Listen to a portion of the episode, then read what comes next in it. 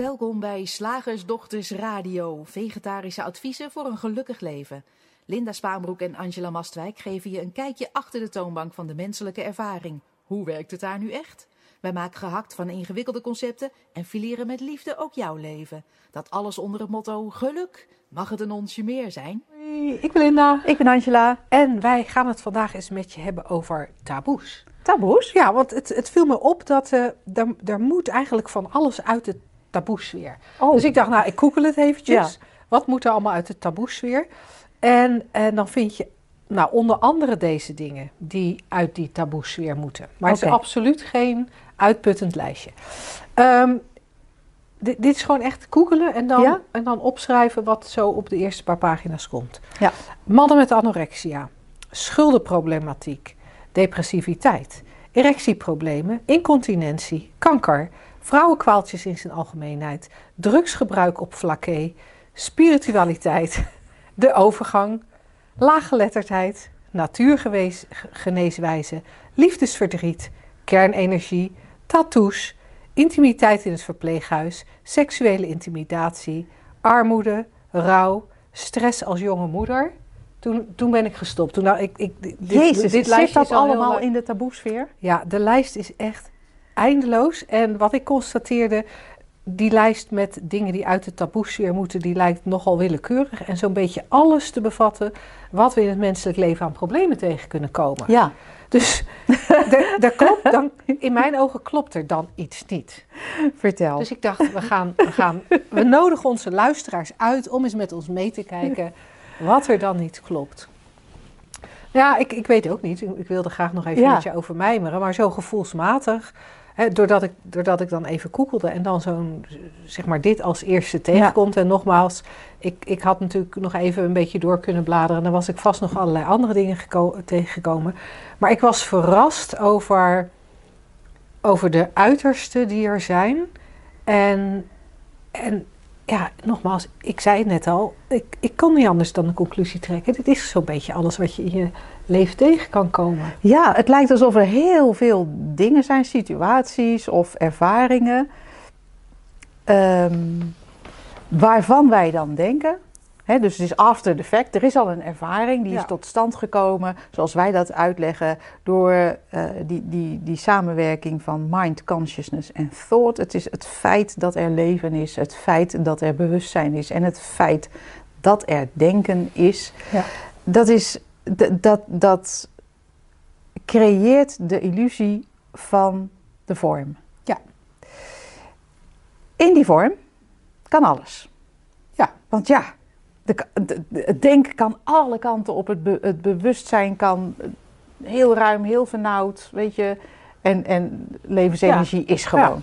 Maar het kan, dus- dat is dus heel variabel. En dan zijn er dus blijkbaar dingen, ervaringen waarvan we zeggen... Ho, ho, ho, ho, wacht even. Deze, niet, hè? Deze niet. deze, nou, hier durf ik, dit vind ik ook zo raar. Hier durf ik gewoon niet over te praten. Dit is echt een rare ervaring. Of, of jij zegt van nou, ik, weet je wat, wat mij overkomen is, of eigenlijk welk probleem ik heb. En dan deel jij iets met mij waarvan jij denkt, dat, dat, dat, dat probleem, dit, deze specifieke ervaring heeft niemand anders. En eh, je durft hem bijna niet te delen, omdat je denkt dat niemand anders hem heeft. Dat je uniek Ja. bent in jouw ervaringen. En, en, en dat, dat, eh, dat ik zeg, joh meid, maar ik, ik ken wel meer mensen die dat zo ervaren of die ervaring hebben gehad of daarin zitten. En het is eigenlijk heel raar dat, eh, dat we daar niet over durven te praten. Laten wij dat eens in een radioshow doen, dan halen we het uit de taboesfeer. Ja. Jeetje, wat, hoeveel gedachten moet je dan hebben eh, om, om, om eerst te concluderen dat het niet mag en dan te concluderen Ja. dat het een taboe is, dan te concluderen dat het eruit moet, want dat zou beter zijn. Oef. Nou, en als ik, als ik zo naar je luister, denk ik, oh, er zitten een aantal interessante aanwijzingen in. Dat iets is een taboe als het, als het gaat om iets wat we vervelend vinden. Ja, Ik heb nog nooit iemand horen praten over het, het, het taboe op genieten van je vakantie. Dat moet maar eens voorbij zijn. ja, het taboe op fit en gezond zijn, dat moeten we toch maar eens eh, doorbreken. Het taboe op genieten van je eten. Dat, eh, ja, nee, daar moeten we wat mee. Dat kan ook niet. Ik word heel even afgeleid door mijn hond die uh, vindt dat er nu gespeeld moet worden. En ik vind piepspeeltjes tijdens een radio-uitzending een enorm taboe. Ja. Nou, maar het is natuurlijk een mooi voorbeeld, want het, het, het is iets wat, wat ik niet wil. Ja. Ik wil niet dat er gepiep van zo'n hondenspeeltje te horen is tijdens een radio-uitzending. Ja. Waarom niet? Nou, nou, dat zou. En dan komen de gedachten. Ja. Dat zou storend kunnen zijn voor de luisteraars. Dat komt onprofessioneel over. Het leidt mijzelf af en dan kan ik niet goed het gesprek met jou voeren. Er komt gelijk al een hele gedachtentrein. Ja. ja. En dat is eigenlijk bij alles. Maar goed, dus, dus even terugkomend. Er, moet iets zijn waar we, waar we weerstand tegen hebben. Wat we anders vinden, vinden dat anders moet. En vervolgens um, uh, denken we dan is daar ook een soort schaamte en denken we dat we daar uniek in zijn? Ja, dat, dat was ook wat er in mij opkwam. Er moet schaamte zijn. Er is een ervaring en het idee, dit mag niet, want dit is, nou, dit, daar schaam ik mij voor. Ja. ja. En je kunt je alleen maar voor iets schamen als je heel veel gedachten hebt over dat het raar is, dat het niet klopt, dat het niet hoort. Ja. Weerstand. Mm hebben we eigenlijk weer weerstand. Grappig hè? Daar komt het toch wel heel vaak op neer hè? Dus, dus ook de schaamte is eigenlijk weerstand. Ja. En dan denken we ook nog dat het uniek is. En dat vind ik wel interessant, want we, dat is denk ik interessant aan die hele menselijke ervaring. Ja. Die hele menselijke ervaring die zit zo in elkaar. Echt vernuftig, hè? Ja. Dat die, die, die drie principes, mind, consciousness en thought, of levensenergie, het denken en ehm, het bewustzijn, die, die, die creëren zo'n ervaring met elkaar dat het er, nou, het, dat, dat het eruit ziet als dat dit alleen van mij is. Mm Het ziet eruit alsof ik uh, een op zich staand dingetje ben, helemaal los van alles en iedereen. Het ziet er ook uit alsof ik, eigenlijk, ziet het er ook uit alsof ik helemaal los ben van de universele levensenergie. Ergens kan ik dan nog wel herkennen van ja, maar dit, dit, dit, dit groeit en geneest en, en vanzelf. Dus oké, dus, dus ik, ik moet ook wel die levensenergie zijn. Maar op het moment dat er een ervaring is, voelt het heel erg als, alsof dit allemaal los van alles is. En, en wat er dan gecreëerd wordt aan ervaring, die ziet er ook gelijk zo uniek en alleen van mij uit. Het is eigenlijk, eigenlijk alleenig. Ja, en het is heel gek, want als we van dat uitgangspunt uitgaan, die, die eenzaamheid en oh, deze ervaring heeft vast niemand anders dan ik en hij is raar. Mm dat is het uitgangspunt om iets uit de taboesfeer te gaan halen. En dan gaan we een soort kijken van nee, dan gaan we elkaar geruststellen. Nee joh, maar dat is helemaal niet raar, want dat hashtag MeToo, ja. dat heb ik ook ervaren. Of dat komt meer voor dan je denkt. Dan je denkt. Of in de wereld. Of, of we zeggen het is niet raar. Het is niet raar en dat moet ook iedereen weten. En dat moet iedereen weten. En ik denk dat is een beetje, nou ja, jij las het nu natuurlijk al voor van uh, op hoeveel concepten we dit, uh, dit, dit toverstokje vanuit de taboesfeer halen, willen toepassen. En uh, ik herinner me recent was het heel erg, is het een heel erg ding geweest dat ehm, geestelijke problemen uit de taboesfeer gehaald moeten worden. En ik denk het is zoveel eh, makkelijker en eenduidiger en eenvoudiger en fundamenteler om gewoon te laten zien hoe elke ervaring tot stand komt. Dan is ten eerste geen enkele ervaring raar, want je weet, oh, dat is gewoon een gedachte ja. in het bewustzijn van mind. Ja, waarom, dat heeft geen enkel oordeel of veroordeling nodig. Dan, dan, zit je al, dan is het hele idee van taboe al eigenlijk al weg. Ja. En, en dat idee van, oh, dit moet dan dit is heel bijzonder, maar we moeten het minder bijzonder maken door het uit de taboesfeer te halen, is dan ook een beetje een vreemde uh, uh, gedachtenkronkel. Dus eigenlijk brengt dat je terug bij de eenvoud. Ja, want als je gaat herkennen dat elke ervaring Of het nou de ervaring is van, uh, nou, wat ik opnoemde, incontinentie of een e-, erectieprobleem. Of het is de ervaring van een vakantie of een lekker etentje. dat elke ervaring op precies dezelfde manier tot stand komt. Er is levensenergie.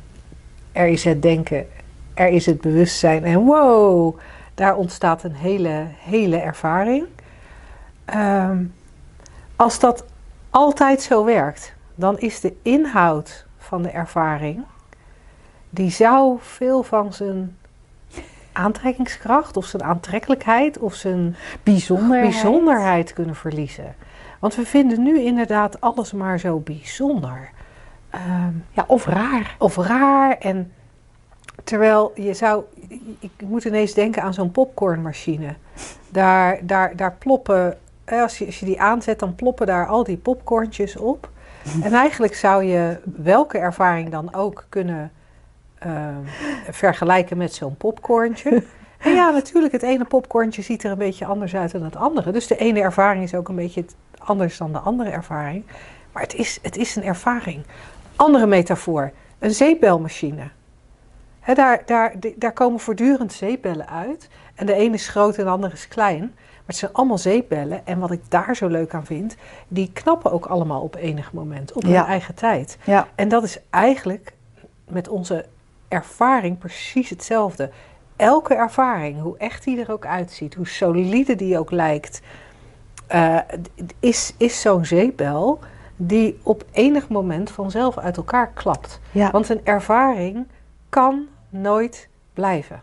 Nee, dat is mooi, hè? dat je eigenlijk alleen maar hoeft te checken: heeft dit waarvan ik denk dat het uit de taboesfeer moet, waarvan ik denk dat het raar is of waarvan ik denk dat het een probleem is. Heeft het een begin en een eind? Als het antwoord daarop ja is, en dat is grappig, want de vraag die dan in mij opkomt, heeft mijn leven een begin en een eind? Ja, het antwoord daarop is ja. Dan hoef je er niks mee. Ja. Ja, en ik ga nu even advocaat van de duivel. Hè, ja, want deze vind ik te makkelijk, nee, mevrouw Masswijk. Nee, zo eenvoudig eh, mag het niet. Want dan, uh, een van de dingen die, die ik ook was tegengekomen is incontinentieprobleem. Ja. Oké, ja, nee, dat is lekker makkelijk. Ik heb een incontinentieprobleem en natuurlijk is dat over als ik doodga. Ja. Maar nu zit ik ermee. En nu schaam ik mij ervoor. Ja. En nu wil ik graag dat ik me daar niet voor hoef te schamen. Oh ja. En dan denk ik, ah, maar daar zit een interessante. Want het je er niet voor hoeven schamen dat zoeken wij dan graag door een soort tegengestelde beweging te maken. De ene beweging is uh, het, het, proberen te verdoezelen voor de buitenwereld. De andere beweging is er open en bloot over, uh, uh, over praten. In de bus. In de bus.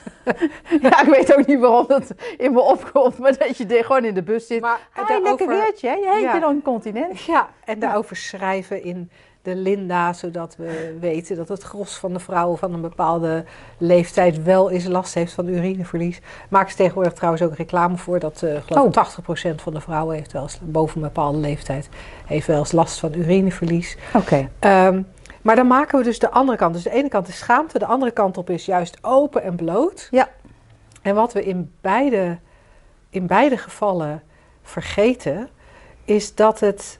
Ehm, dat er wel eerst een probleem gecreëerd moet worden. Want incontinentie of urineverlies, ehm, dat gebeurt. Ja, blijkbaar. En ehm, daar zou je ook totaal neutraal tegenover kunnen staan. Het doen, doen, en het is misschien een beetje een, een flauw voorbeeld, maar je, je, je doet wat je moet doen om ervoor te zorgen dat je niet in de bus uh, natte plekken achterlaat. Ja. En, maar dat vind ik. Maar, maar vervolgens is het enige waarom het een. waarom er schaamte zou moeten zijn of waarom er veel over gepraat zou moeten worden, is, is omdat we die ervaring anders willen. Ik vind, het, ik vind het een fantastisch voorbeeld, juist die incontinentie, want we worden namelijk allemaal incontinent geboren. Namelijk dat we plassen gewoon wanneer er geplast wordt en dat we daar totaal geen controle over hebben. Dat, dat ligt er maar in de wieg te plassen. En dat vind ik. En op enig moment, en dat is in elke cultuur anders, wordt er gezien: oh, dat is handig om dat Op te op, houden. op, te op bepaalde plekken te doen. Heb je misschien afspraken over. Hier in het Westen zeggen wij: oh, daar hebben we wc's voor, want wij, zijn- wij hebben hier riolering. Nou, praktisch. Toen ik jaren terug in India kwam, ik weet niet hoe het nu is, maar wa- was het de afspraak dat je dat in een veld deed? Ja. Of in een. eh, ik was eh, ook een paar jaar geleden in India en daar hadden ze een, eh, in een dorp in de Himalaya. En daar was een, ehm, een hokje in een dorp waar het hele dorp op ging. Er was gewoon een gat in de grond. Maar ze hadden er dan een hokje over, overheen gezet. Ja, dat, dat- doen we daar ook. Een soort toilet, maar het was gewoon een gat in de grond. En dan klagen wij op een camping als Ja. er maar één wc is Ja. voor 50 mensen. Gewoon een heel dorp. Ehm, maar dat vind ik een heel mooi voorbeeld, want er is geen baby die, die, die, die na de geboorte zo met zes weken denkt: Nou, dit is echt, ik moet dit uit de taboesfeer halen hoor. Dit, dit kan niet. Ik schaam me dood. Mijn moeder moet de hele tijd die luiers verwisselen. Ehm, nou ja, ik richt maar gewoon een lotgenotenclubje op van, eh, van zeswekigen. Maar ja, ja, dat is lastig. Die moet je dan elke keer. Dan ben je binnen een week moet je, word je weer geranjeerd. Dan ben je geen zes weken meer. Moet je naar een ander lotgenotenclubje. Maar ehm, ik vind het een cool voorbeeld. Omdat daarin, dat, dat vindt niemand problematisch. En dan doe je inderdaad wat, wat logisch is. Nou ja, in, in de westerse wereld zeggen we luiertje om. In andere delen van de wereld zijn daar andere eh, oplossingen voor. En op enig moment eh, wordt daar een, eh, ja, is, is, is daar gewoon een soort, is die ervaring helemaal niet meer zo interessant. En, en dan kom je bij de, de essentie dat alles van zichzelf neutraal is. Alleen dat wij blijkbaar als mens de mogelijkheid meegebakken hebben gekregen om van alles te schrikken, van alles speciaal te maken of, of eh, onacceptabel te maken. Allerlei dingen af te wijzen of, of mee om te menen moeten gaan. eh, een probleem van te maken wat dan weer opgelost moet worden. Ja, het is echt, het is fantastisch, maar het is een hoop gedoe om niks. Ja. Over taboes gesproken, jouw telefoon blijft ook maar gaan. Die blijft maar gaan, ja. Nou, en wat ik het, wat ik het coole vind van, eh, van dit gesprek, is dat het natuurlijk niet alleen maar geldt voor dingen die in de taboesfeer zitten. Ook voor dingen die niet in de taboesfeer zitten. Het is he- geen enkel taboe tegenwoordig om eh, te praten over ik heb het zo druk. Ah, Ik ja. heb zoveel stress. Ja. Weet je, dat is. Ik, ik, ik, Nee, ik sterker vermoed dat in de tijd van mijn grootouders. dat je daar absoluut niet over sprak. Als je het leven eigenlijk te zwaar vond, dan, dan hield je je mond wel. Maar tegenwoordig eh, moeten we daar juist over praten en schrijven er tijdschriften over vol en boeken. En, Ja. eh, eh, is de een nog trotser op zijn burn-out dan de ander? Zij zei die een burn-out heeft gehad hoor. Dus Twee toch? Nee, één burn-out, maar ik heb nog een uitputtingsdepressie. Oh ja, oh ja. En nog ja. een gewone depressie. Oh ja, dat, nou ja, Ja. goed. Dat is fijn. Ehm, je moet wel een beetje bijzonder blijven natuurlijk. Ja, Ehm,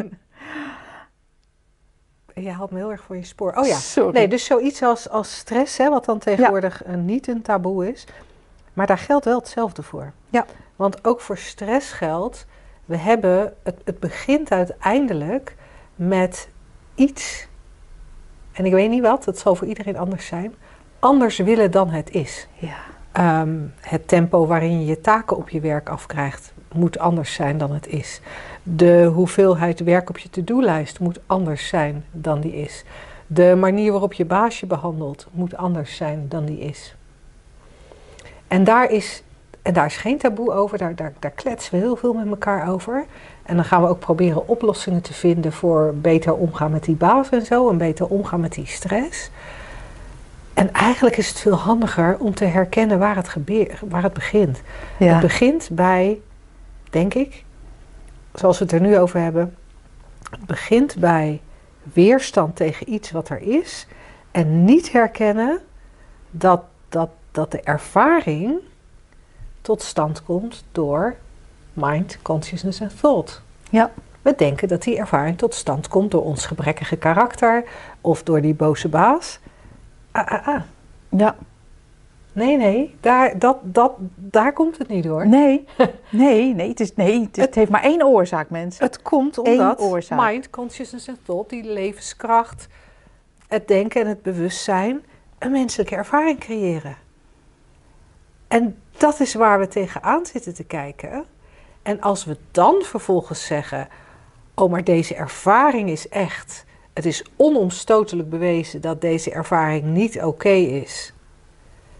En we, en, en we gaan daar dan op voortborduren en een oplossing voor verzinnen. Dan zitten we eigenlijk een heel eind in de illusie, zoals jij dat vaak zo mooi zegt. Ja, we maken het daarmee ook heel ingewikkeld, hè, met al die definities en al die, eh, elke definitie, elk label heeft dan weer een andere oplossing en Ja. damn, Dus wat is eigenlijk de moraal van dit verhaal? ja, Een taboe bestaat eigenlijk niet. Het is alleen maar een combinatie van weerstand tegen wat er is en niet doorhebben hoe die ervaring tot stand komt. Geloven in, in, in de schaamtevolle gedachten die er zijn. ja. Nou, cool. Gaan we over naar de vraag. Zeg, slagersdochters, hoe bak ik die vegaburger? Over naar de luisteraarsvraag. De vraag. Eh, het is een vraag. Mag ik haar naam noemen, denk je? Eh, dan houden we het even anoniem. Het is een vraag die Angela eh, van iemand kreeg. En waarvan wij dachten: Oh, dat is wel echt een hele leuke. om eh, ook in een radioshow te beantwoorden. Eh, want ik kan me voorstellen dat jij die vraag misschien ook wel hebt. Ehm, deze vrouw zei tegen Angela: Ik hoor jullie de laatste tijd heel vaak zeggen: Het ik bestaat niet. Is dat niet gewoon een nieuw geloof? Het strookt namelijk totaal niet met mijn ervaring. Vind ik, ik vond het echt zo'n coole vraag. Ja. En, ook, en ook andere varianten hè, die je misschien eh, ons hoort zeggen van eh, eh, de ik is een illusie, de ik is, is een, is een, is een gedachte. Ehm, en ik, kan me zo, ik vond het zo cool omdat inderdaad we beleven dit wel als een als, als allemaal losstaande delen, jij en Ja. ik. En, eh, en ik en de bank en ik en de hond en ik en mijn leven en ik en de ander. En Ja, want, die, ja, ja, dat want- is zo hardnekkig en zo echt. want mijn eerste reactie was ook toen jij die vraag stelde, of toen jij die vraag eh, dan noemde naar mij toe, dat ik zei van ja, mijn ervaring Ja, is ook ja dat ik besta. het voelt ook zo. En, en dat is denk ik ook het. eh, ja, dat, dat toont hoe sterk die illusie is, denk ik. Ja, En ik kan me ook voorstellen dat je daardoor het idee krijgt van ja, je moet erin geloven. Je moet erin geloven dat je als ik niet bestaat. ja.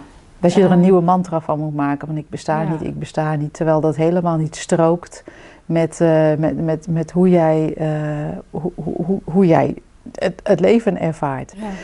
Ik Wat, vind, wat, ja. wat, ik, wat ik dan wel. eh, we hebben daar laatst voor de opleiding natuurlijk ook een, Ja. een, eh, een, een, eh, spontaan videootje over gemaakt. En toen noemden we het het illusoire ikje. En een van de dingen die. Want, want dat, ja, dat het een illusie is, dat is gewoon zo onbegrijpelijk. En een van de dingen die ik toen volgens mij ook genoemd heb, is het feit dat. Je, je moet zeker niet iets geloven wat wij zeggen. Eh, dat, want daar zitten wij hier niet voor. We zijn niet een nieuwe religie.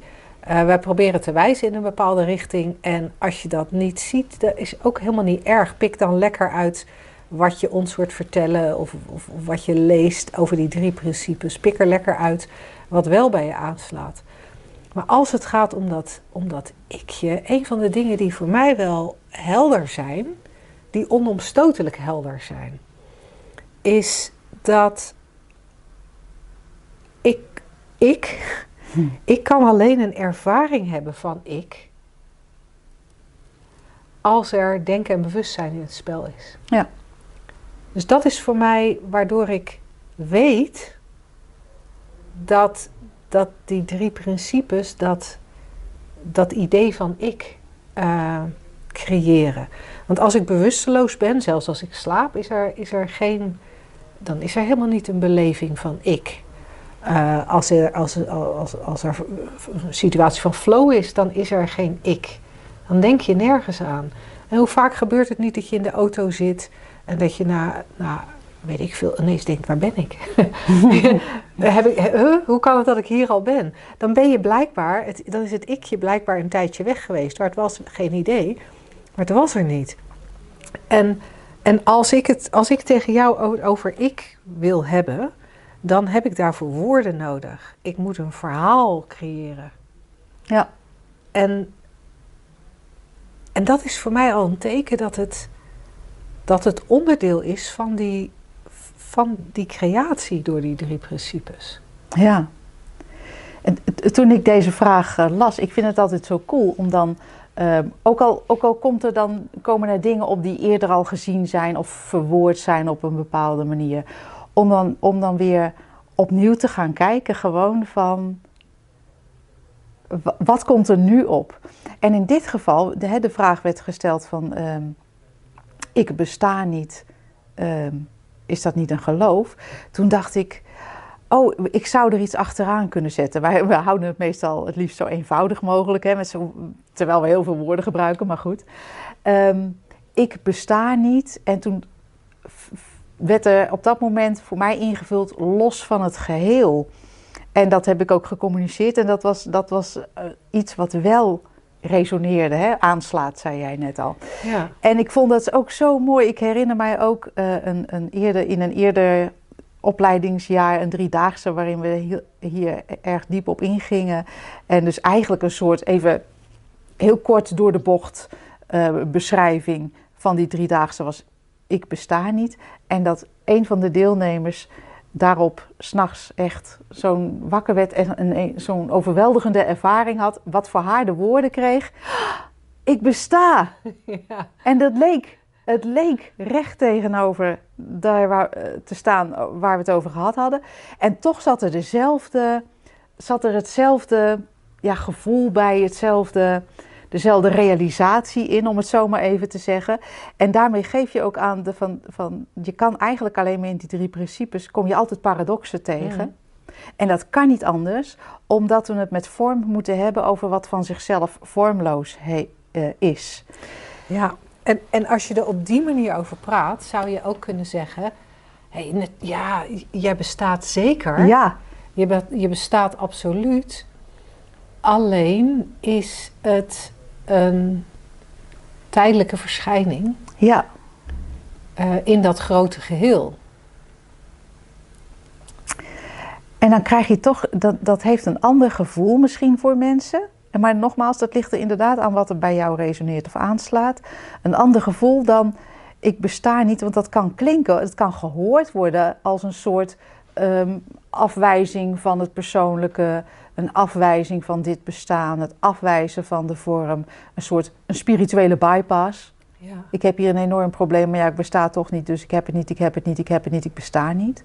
En dat is nooit wat we, wat we bedoelen, want we, we, gaan graag terug naar de, naar de eenvoud, maar ook naar dat, naar dat oké okay zijn. He, dat is meer jouw uh, herkenbare, simpele term voor, voor echt dat besef. Wow, de, ik, ik zeg wel, er kan mij helemaal niks gebeuren. Want, want dit bestaan als in de vorm als Angela is gewoon is niet los van het geheel. Dus zelfs al ga, gaat dit dood, is er nog niks aan de hand. Als dat lijf uh, ja. ermee stopt. Ja.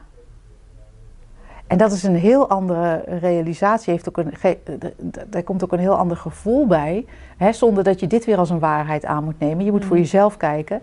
Als dat, als dat ik het soort uh, afdoe, dat bestaan als mens. Van nou ja, dat is, weet je, is maar een illusie. Oh, ga je dood? Ah, dat is maar, weet je, oh, dat is, dat is ja. een illusie. Dat is niet... Ja, ja wat, ik, ik kom er nog heel even op terug. Want wat voor mij wel echt een, een soort, bijna een soort tussenstap is... Ja. is om te herkennen dat er altijd alleen maar ervaren is. En dan zou je kunnen zeggen, ik ben een ervaring. Uh, maar er is eigenlijk, er is, er is alleen ervaren. Ja. En dat ervaren, dat brengt met zich mee dat het, um, ja, dat, dat het eruit ziet alsof het vaste vorm heeft. Ja. En uh, ja, weet je, ik, ik, heb natuurlijk, ik heb natuurlijk dat lijf. Ja. Um, en, en dat zou je kunnen zien als vaste vorm. Maar het lijkt ook wel alsof we uh, in die ervaring heel erg naar onveranderlijkheid zoeken. En, en dat er met dat ik ook een soort onveranderlijkheid meekomt. Van ja, maar ik. Ben nu eenmaal, heb nu eenmaal, kan nu eenmaal niet. En op het moment dat, dat er ergens gezien wordt of herkend wordt van, oh wacht eventjes, vanuit, vanuit mind, of vanuit het goddelijke, of vanuit de eenheid of de bron, of de creëren, creëren het denken en het bewustzijn een ervaring. En, en ik ben die ervaring heel veranderlijk. Ja. En we gebruiken wel eens die metafoor van de oceaan en de golf. En in dit kader van ehm, ik besta niet, zou je kunnen zeggen: ja, er is wel de golf, de ervaring van golf, maar die is helemaal niet los van de oceaan en uiteindelijk is het allemaal water. Ja. Dus. Ja, want die is cool om, om heel even nog te herhalen, hè? want je, je, je noemt hem heel snel. Maar ik denk dat hij wel heel helder voor mensen kan zijn. Dat als je ik doe hem even langzaam, hè? ik herhaal hem gewoon even langzaam. Als je, als je naar de zee kijkt en, en, en het golft, dan kunnen wij tegen elkaar zeggen: Wow, zie je die hoge golf? Wow! Of als je een surfer bent, ga je zeggen: Nee, maar ik wacht op die hoge golf. En dan, dan, dan surf ik mee met die hoge golf. En dan, dan praten we al over die golf alsof het een, een echt bestaand ding is. En tegelijkertijd weten we allemaal dat we die golf niet kunnen oppakken en in een zwembad leggen en dat hij daar dan vrolijk dezelfde golf is. Dezelfde golf is. Dat, dat weten we allemaal. Ehm, en we zien aan een, aan, aan, aan een golf ook, daar, daar zien we ook aan dat hij, dat hij weer, weer opgaat in het water. En, en dan komt er weer iets op. En dan kunnen we soms zeggen, doen we net alsof het dezelfde golf is, hè, die dichterbij komt bij het strand. Ja. Terwijl eigenlijk weten we dat het dat het de beweging is, de, de, de beweging in de oceaan, ja. die, die, die het doet lijken alsof het datzelfde water is dat dichterbij komt. Alsof het diezelfde golf is die dichterbij komt. In plaats van dat het vanuit, vanuit nou, laten we even zeggen, vanuit onder die beweging is die dat water doet opzwepen en weer neergaan en weer opzwepen en weer neergaan. En als we dat vergelijken met onze menselijke ervaring, dan kun je misschien ook makkelijker herkennen van, ja natuurlijk, zo'n golf die komt en die gaat en die komt en die gaat, maar hij is, hij is, zoals je al zei, niet los van het geheel. En wij, als, als onze menselijke ervaring zo'n golf is, dan, dan, zien we, dan zien we onszelf als golf en we zien onszelf ook heel erg als losstaand van dat geheel. Ja. En als daar, als daar twijfel kon zijn, Alleen maar twijfel. Alleen maar gewoon je, een beetje twijfel. Wat mij betreft hoef je het niet eens te zien. Want joh, het grootste deel van de dag zie ik het toch ook niet. Dan eet ik een chocolaatje en ik zit een radioshow te doen. Ja, toch? Ja, zo praten we toch ook gewoon. Als gaan we heel raar, uh, heel raar communiceren. Maar als er alleen al twijfel zou kunnen zijn over of jij als golf nou wel zo los staat van die oceaan als je altijd hebt gedacht. Dan kan er zoveel veranderen en dan komt er zoveel meer in mijn ogen ook zachtheid naar, naar de ervaring toe. Want dan, dan hoeft een ervaring niet meer angstaanjagend te zijn. Dan hoeft die niet meer weg. Want, want, want, dan, want dan, dan kan er ook het vertrouwen komen. Oh, wacht even, het is allemaal beweging in, die, ja. in dat ene. Je weet gewoon dat het allemaal water is. Zoals je in die menselijke ervaring ook gewoon kan realiseren. Het is allemaal mind in de termen van de drie principes. Ja. Oftewel, het is allemaal levensenergie. Ja, en voor mensen met een religieuze achtergrond, het is allemaal, het, het staat niet los van, van het goddelijke. Ja. Dus eigenlijk nu we het er zo over hebben, is dat eigenlijk wel interessant, want het lijkt wel alsof religie, althans zoals ik het ken, maar ik ben niet erg godsdienstig opgevoed, alsof religie juist iets heeft gedaan in de overdracht, waardoor er wel heel erg een ontkoppeling is tussen het goddelijke en, en de mens. Want daar moeten we ook bidden naar God. Ja. e- e- een van onze gesprekspartners zei ook van alle religies nemen ergens een afslag die niet klopt. En dat is inderdaad die afscheiding tussen de, het menselijke en het, en het goddelijke. En het, het, grappige, ik ben ook niet religieus, eh, tenminste, nee, niet religieus opgevoed. De eerste paar jaar gingen wij nog naar de kerk, maar daarna niet meer. En, ehm, wel op katholieke scholen gezeten, dus dan weet je wel een beetje bijbelfragmenten en zo en verhalen. En het was grappig, maar de inzichten die ik in dit kader had, kwamen voor, voor mij wel met het woord God. Dat vind ik zo grappig, terwijl ik daar helemaal niks religieus mee heb of van vind en het helemaal niet ziet als uh, uh, dat is iets buiten. Uh, of iemand buiten mij, of, of, zoals het nu, zoals het inderdaad in, in, in veel um, religieuze geschriften wel wordt aangegeven. Want ja, anders kan je geen regels opleggen natuurlijk. Hè? Want wie recht, legt dan die regels op aan wie? Ja. Terwijl je kijkt van al alle wereldreligies, als je daar uh, kijkt naar de mystiek, mystieke variant erop. En dan heb je het Soefisme en het uh, uh, bijvoorbeeld en de Kabbalah en weet ik veel.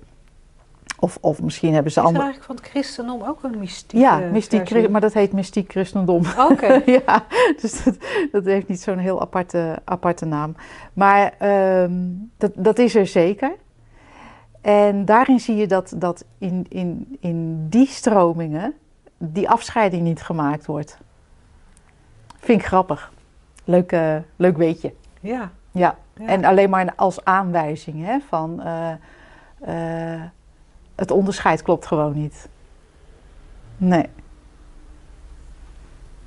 Nou, wij hopen dat we zo een, toch een beetje helderheid hebben geboden als het gaat om uh, ik en de illusie en de manier waarop we daarover praten. En mocht je er meer over willen weten, dan uh, zijn wij er natuurlijk altijd voor je vervolgvragen. Die mag je sturen naar vragen.slagersdochters.nl.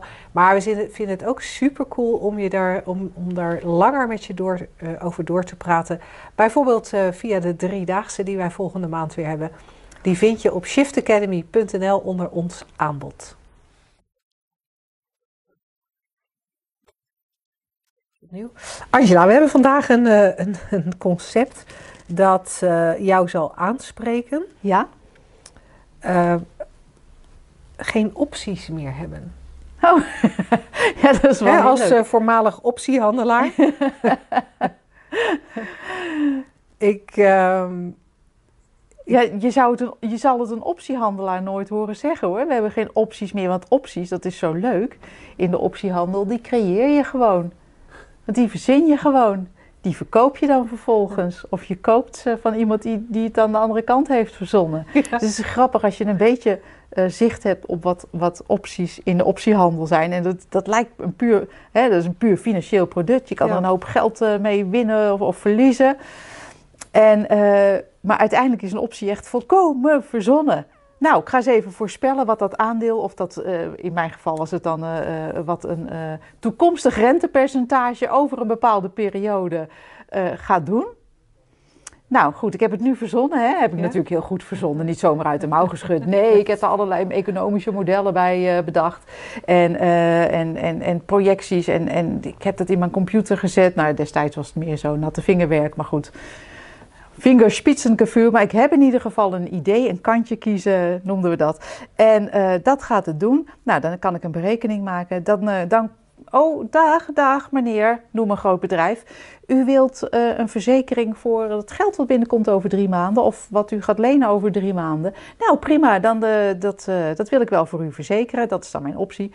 dat kost u zoveel. Nou, heb je geld verdiend met een, met een voorspelling. Het is eigenlijk een soort variant op op de, op de kermis gaan zitten met je paarse jurk en je, en, je, en je glazen bol. En dan geld vragen voor een voorspelling die dan wel of niet uitkomt. Ja, ja. En in, in mijn geval was het dan een soort, soort uitbannen van risico. Dus nou goed, dat is dan een dieper verhaal. Maar zo werkt een optie. Je verzint iets ja, en dan ja. ga je dan uh, op cashen. Ja, grappig hè? Terwijl ja. wij, wij gebruiken het natuurlijk heel anders. Want om, omdat we dit concept wilden vermalen, dacht ik, nou, ik ga eens even kijken wat nou eigenlijk de definitie van, van optie is. En dan zijn vrijwel alle definities gaan over het recht om pas later te beslissen of je iets neemt. Bijvoorbeeld oh, ja. een optie op een Ja. huis. Nou ja, wat jij net uitlegde in de, in de financiële handel. Ehm, er, er was ook nog een definitie die eh, dat, dat, dat ging dan over Nederlandse handelswoorden uit het Frans. Aha. En dan was het een option. En, Alors. en daar, werd, daar werd gesproken over een vrije keus, een voorkeur of een premieaffaire. Aha. Ik weet niet wat een premieaffaire is. Maar daar kwam eigenlijk als, als eh, definitie dus die vrije keus en die voorkeur naar voren. En, en er was één definitie die zei: aan optie is een keuzemogelijkheid of een alternatief. En, en ik vond het grappig, want, ik, want, want wij, gebruiken, wij gebruiken het woord optie volgens mij meer als alternatief. Ja, Ik heb geen opties meer. Volgens mij bedoelen we dan, ik heb geen alternatieven meer. precies. Ik, want ik hoor hem ook heel vaak in het Engels uitgesproken. En dan is het I've run out of options. Ja. En dat is grappig, want dat lijkt net alsof mogelijkheden, Mhm. alternatieven, ja, daar heb je gewoon een beperkte mogelijkheid, eh, een beperkte hoeveelheid van. En nu heb ik, ik heb ze allemaal opgebruikt. I've run out of options. Ik heb geen mogelijkheden meer. En dat vind ik in het kader van wat wij weten, gezien hebben, eh, van hoe, hoe de menselijke ervaring werkt en, en wat onze ware natuur is, vind ik eigenlijk heel erg grappig. Nou ja, wat, Want onze ware natuur is eigenlijk ongekende, Ja. onbeperkte mogelijkheid. ja, want het, het, wat ik dan nu het interessante vind, is dat ik denk: hè? Maar hoe- kan je überhaupt iets verzinnen waar alle opties op zouden zijn? En het enige waar, wat ik kan verzinnen, is als het einde van je leven nabij is. Oh ja, Bijvoorbeeld, je hebt, je hebt terminale kanker. Ja. Dan kan ik me voorstellen van er, er zijn geen alternatieven meer voor de dood. Kan ik me ja dan of, of, voorstellen? of behandeling. Ja. Ja, er zijn Ja. geen. Maar, maar En, en maar, maar zelfs dat, hè, van mijn enige optie is nog dood, dat kan je helemaal niet weten tot het moment dat de dood er is. ja, Want we kennen misschien allemaal wel een wonderverhaal. ja, Hè? Lees het boek van Anita Morjani. ja, ja. En niet dat het jouw persoonlijke verantwoordelijkheid is om, weer, om toch nog net die ene optie te vinden en wanhopig tot het einde te vechten voor een nieuwe mogelijkheid. Dat is niet wat wij zeggen. Ehm, ehm, maar waar we je graag wel naartoe terugnemen, is eigenlijk het feit dat er dit moment is en de ervaring daarin die opkomt en verdwijnt. En zelfs als dat ziekte of dood is, is is dat niet anders. Nee, en, en we gebruiken dit natuurlijk heel vaak ook in heel andere situaties, denk ik. Ja. Ik, ehm, ik, ik vind dit huwelijk niet meer fijn. Ik heb geen andere optie dan weggaan. Wat ik trouwens ook interessant vind, wat jij eerder zei, ik weet niet of dat in deze radioshow was, maar dat we dat alleen gebruiken als er iets negatiefs aan de horizon opdoemt. Want dood vinden we meestal, hebben we bedacht dat dat niet mag, dat dat negatief is. Ehm, of we voelen ons niet fijn in een bepaalde setting, zoals wat jij net noemt, een huwelijk. Maar we zeggen nooit als het ergens heel fijn, of, of de ervaring, of het helemaal oké is. En dan zeg je, nou ja, ik heb geen mogelijkheden meer. Want dan is het gewoon oké en dan hoef je ook nergens Nee. heen. Grappig hè? Nee. En je ziet juist, dat is ook nog even een leuk mijmerpunt, denk ik. de, hè, de, de, de, de vrij dramatische, eh, het vrij dramatische beeld wat jij net schetst. Eind van je leven, een terminale kanker en de enige mogelijkheid is, eh, is, is de dood. Althans, dat denken we. Dat lijkt dan ook een probleem te zijn. En dat klinkt misschien een beetje raar in de, in de oren van sommige luisteraars. Alsof ik zeg van nou ja, doodgaan is geen probleem en laat mij maar doodgaan.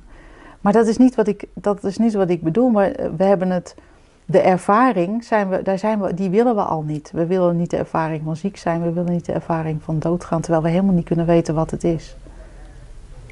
Allebei Nee, niet. Want, want dat, want dat is denk ik, als je het hebt over bij zo'n uitspraak als ik heb geen opties meer.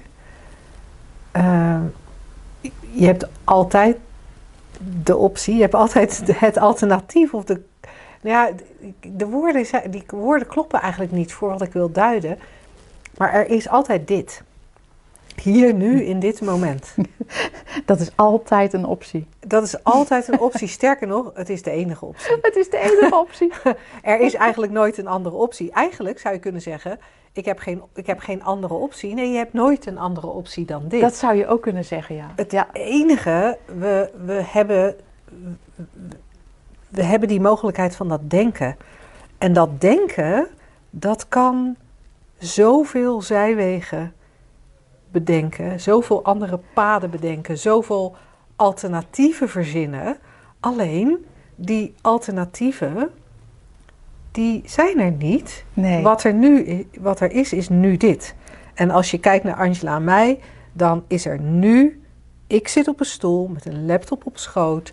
Angela zit naast mij in, op een andere stoel. En wij zitten tegenover een camera die deze radioshow opneemt. Dat is er. Maar ons hoofd kan bedenken dat de optie ook zou zijn om hier te zitten met ehm een ander type microfoon. Ja. De optie zou kunnen zijn om te stoppen met de radioshow. Ja. De optie zou kunnen zijn om er nog vijf mensen bij uit te nodigen. Ja. De optie zou kunnen zijn om, nou, verzin maar wat.